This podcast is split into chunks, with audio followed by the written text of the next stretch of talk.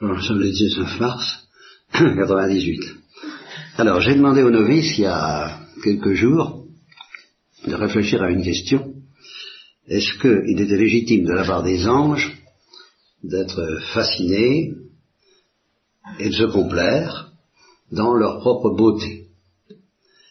Et elles ont eu tendance à dire ben pourquoi pas, enfin c'est tout de même légitime. Euh, elles ont été un peu surprises de voir que j'étais d'accord. c'est parfaitement légitime de la part des anges d'être fascinés, enivrés par leur propre beauté. Et, la beauté, comme dit Dostoevsky, c'est un mystère, c'est une énigme. Euh, c'est beaucoup plus qu'un bien ordinaire. Bon, soyons honnêtes, euh, la beauté féminine en particulier, l'économie mondiale tourne un peu autour de ça, à, un certain point de vue, ça galvanise le commerce et bien d'autres choses. Et alors, mais la beauté angélique, ben, c'est encore autre chose. Hein. La beauté de la musique, c'est une grande chose, mais justement ça peut aller bien plus loin que ce que nous soupçonnons. Vous connaissez l'histoire, toute l'histoire du paysan qui s'était arrêté à écouter un violon dans la forêt. Il y avait passé l'après-midi, puis quand il est revenu au village, euh, cent ans s'était écoulé. Euh, la musique est une si belle chose que euh, un après-midi, cent ans peuvent paraître une journée. De même que le purgatoire est si douloureux qu'une journée peut paraître cent ans. tout ça, c'est au-delà de nos mesures humaines. Alors, imaginez justement un sculpteur, un peintre qui, dans sa tour d'ivoire, euh, ayant l'âge de Mathusalem, a passé sa vie à creuser l'énigme de la beauté et à essayer de la cerner dans une sculpture ou dans une peinture ou dans les deux. puis il est arrivé quand même à quelque chose Bon, ben c'est rien à de ce que les anges peuvent connaître en fait de fascination à l'égard de leur propre beauté. Et si vous me dites oui, mais attention à l'orgueil, il n'y a pas d'orgueil, ils référaient cette gloire de leur beauté à Dieu, ils avaient, Dieu par-dessus toute chose, dans un élan absolument impeccable, impeccable en, lui-même. Donc, euh, la question d'Héloïse est très fondée. Alors, où est le problème Où est l'orgueil dans tout ça S'ils sont le droit légitime de se combler dans leur propre beauté. Et alors, là, intervient la réponse que je ne leur ai pas faite, mais pour laquelle vous êtes préparés, puisque j'ai... C'est pour ça que j'en ai parlé avant, en deux petites conférences, mini-conférences, c'est que euh, il y a eu... Euh, il, leur est arrivé quelque chose de, de très embêtant aux anges, c'est que Dieu leur a proposé l'extase. Voilà. Et alors c'est ça qui a fait le drame. Alors, qu'est-ce que c'est que l'extase? Je l'ai un peu dit, mais j'y reviens. L'extase, c'est d'abord la situation des trois personnes trinitaires entre elles. Elles sont en extase les unes par rapport aux autres. Elles sont dissoutes par l'amour et par la lumière dans l'une dans l'autre, tout en se distinguant infiniment et parfaitement. Euh, aucune d'elles n'a la moindre autonomie et elle n'existe que par l'autre, pour l'autre, dans l'autre, vers l'autre. C'est l'extase éternelle, c'est une extase infinie, à l'égard de laquelle toutes les extases de la terre, même les plus spirituelles, sont absolument rien du tout. Et l'extase de l'ange en face de sa beauté n'est rien à côté de cette extase inconnue qui est un gouffre, un gouffre incompréhensible et complètement inconnu de la créature. Alors imaginez un petit garçon, un petit enfant, qui représente justement un ange, ou l'ange de Yahvé, n'est-ce pas sous, représenter sous la forme d'un petit enfant que sous la forme des attributs dévastateurs de la gloire dont parle Frossard, euh, un petit enfant qui vient trouver l'ange, c'est-à-dire le sculpteur dont j'ai parlé, le peintre, mais un peintre angélique, fasciné par sa musique, par la beauté de sa musique, et il lui dit, veux-tu, euh, j'ai un télégramme pour toi, j'ai un, message, euh, Dieu t'invite au banquet de son extase. Ça le banquet. Il t'invite au banquet de son extase. Est-ce que tu veux, est-ce que tu veux bien venir Mais oui, mais certainement, ça volontiers, ça ne va pas du tout. et il s'imagine le malheureux ange, ou il s'imagine pas parce que c'est un ange, mais nous reviendrons dans nos divagations sur ce point. Nous, nous croyons qu'il s'imagine que ça va se produire dans le prolongement de ce que de ce qu'il a déjà entrevu et de, cette beauté dans laquelle il, s'est complu.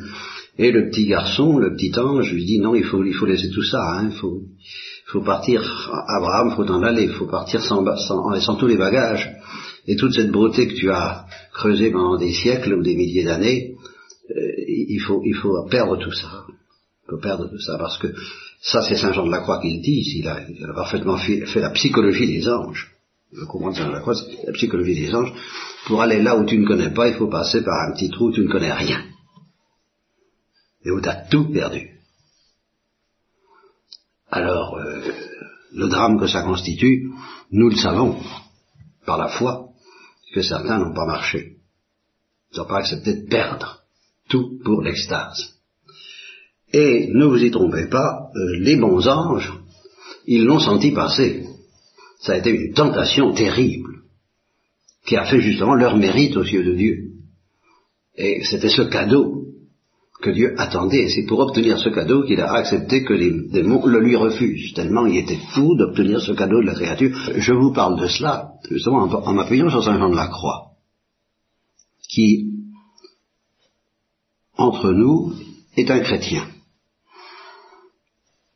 Euh, parce que seul un chrétien peut comprendre le mystère des anges. Enfin, pas le comprendre comme Dieu le comprend, ni comme les anges le comprennent, mais il peut y comprendre quelque chose. Il peut pressentir et, s'ajuster lui-même par rapport à ce mystère des anges, ce mystère de la tentation des anges en face de l'extase. De cette extraordinaire répulsion, non pas devant l'extase, mais devant la perte qu'elle exige de tout. Un chrétien peut comprendre cela. Et seul un chrétien. Ça, ça sera l'objet de nos divagations aussi. Les autres hommes que les chrétiens ne peuvent pas comprendre ça. Les chrétiens peuvent comprendre ça. Et inversement, et inversement, et c'est là où ça va commencer à devenir un petit peu nouveau par rapport à ce que vous entendez peut-être d'habitude, même de ma part, Inversement, seule euh, la méditation sur les anges permet sur l'extase offerte aux anges avec le drame que ça comporte et que ça comporte, peut permettre de soupçonner ce que c'est qu'un chrétien.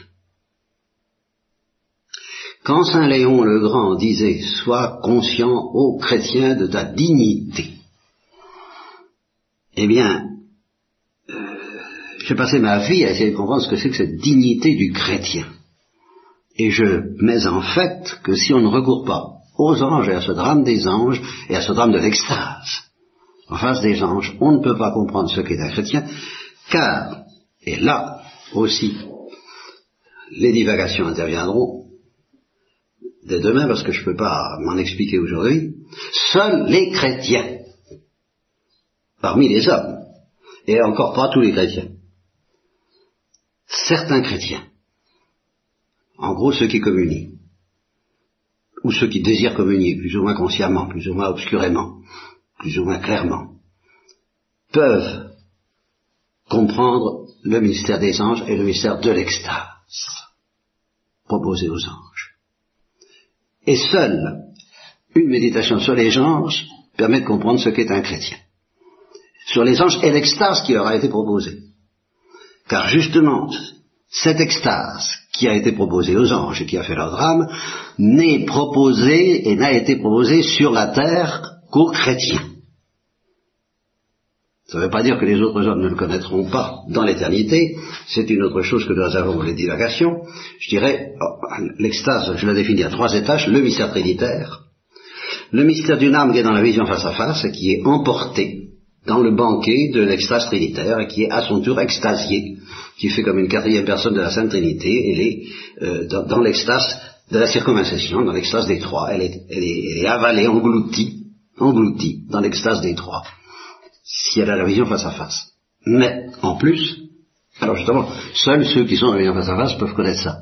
Mais en plus, justement, les anges, il leur est demandé d'accepter d'être engloutis d'abord dans l'obscurité de la foi, avant de l'être dans la vision face à face.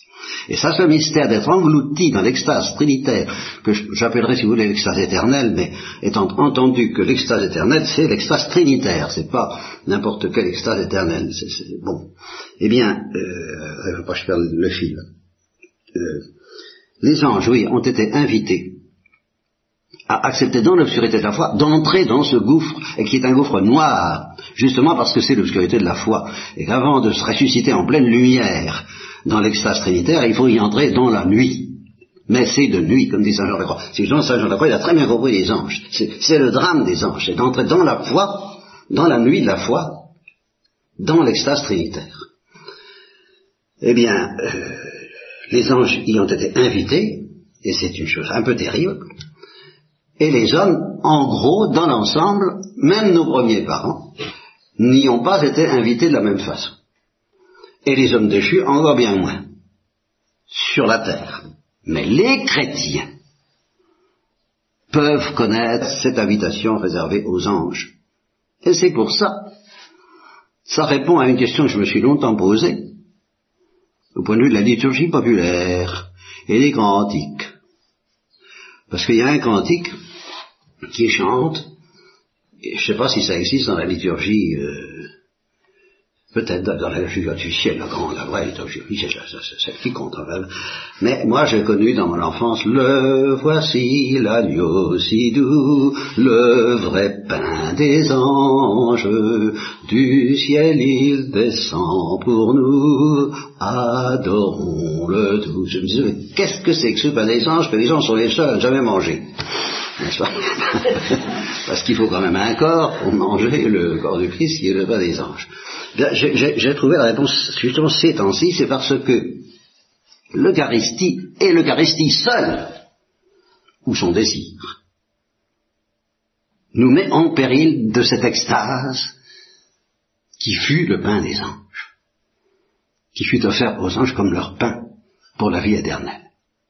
Eh bien, seuls les chrétiens qui communient, et comme tels, en tant qu'ils communient, voyez un peu ce que c'est que la communion, sont peu à peu invités à entrer dans l'obscurité de la foi, dans cette extase, et c'est pour ça que Saint Jean de la Croix leur fait les mêmes recommandations qu'aux anges. En, somme, si les anges avaient connu Saint Jean de la Croix, peut-être que ça se serait passé autrement, mais ils n'étaient pas, euh, pas carmes, enfin, ça, bon. Mais justement, euh, cet engloutissement, c'est très, sérieux, très concret. Le Père Philippe Marie vient juste de raconter que dans un, Carmel où il vient de prêcher, il a fait un auditoire remarquable de trois carmélites, hein, en, tout et pour tout, un pauvre Carmel. Alors, il y en avait deux carmélites de 94 ans qui ne venaient pas à ces conférences, mais l'une d'elles lui a dit, euh, une, 94 ans, hein, bon, elle, habite, elle, est au premier étage, sa chambre n'est pas loin de la tribune où donne le, le, tabernacle, quoi, le, sacrement, et, elle y va souvent, et puis de temps en temps, elle passe devant pour aller à la lingerie. Elle a dit au Père Philippe Marie, quand je passe devant, je me sens comme englouti, comme un engloutissement qui, se précise de plus en plus, et j'espère que, à ma mort, je, serai englouti définitivement pour, l'éternité. Voilà, elle pressent très clairement l'extase éternelle, elle sent bien qu'elle y a été invitée, et elle a dit oui, et dans l'éducation, nous verrons que sur la terre, euh, ne connaissent cette invitation de manière précise que ceux qui ne courent plus le danger de lui dire non. Bon, alors oui, j'ai oublié, à propos de cette dignité, justement, dont parle Saint Léon le Grand, souviens-toi, ô chrétien, de ta dignité. Oui, parce que justement, qu'est-ce que c'est que cette dignité, cette dignité extraordinaire que n'ont pas les non-chrétiens? C'est d'être invité au banquet de l'extase éternelle. C'est ça qui constitue notre dignité. Quand on essaie de deviner notre dignité à partir d'autre chose, eh bien non. On passe à côté, soit on se pavane dans un orgueil insensé, parce que nous, les chrétiens, nous sommes les serviteurs, nous poissons de l'autel, nous servons, nous sommes, tout ça c'est un orgueil bête, soit au contraire, nous, sommes simplement comme les autres hommes, de pauvres gens, de pauvres bouts, ce qui est parfaitement vrai.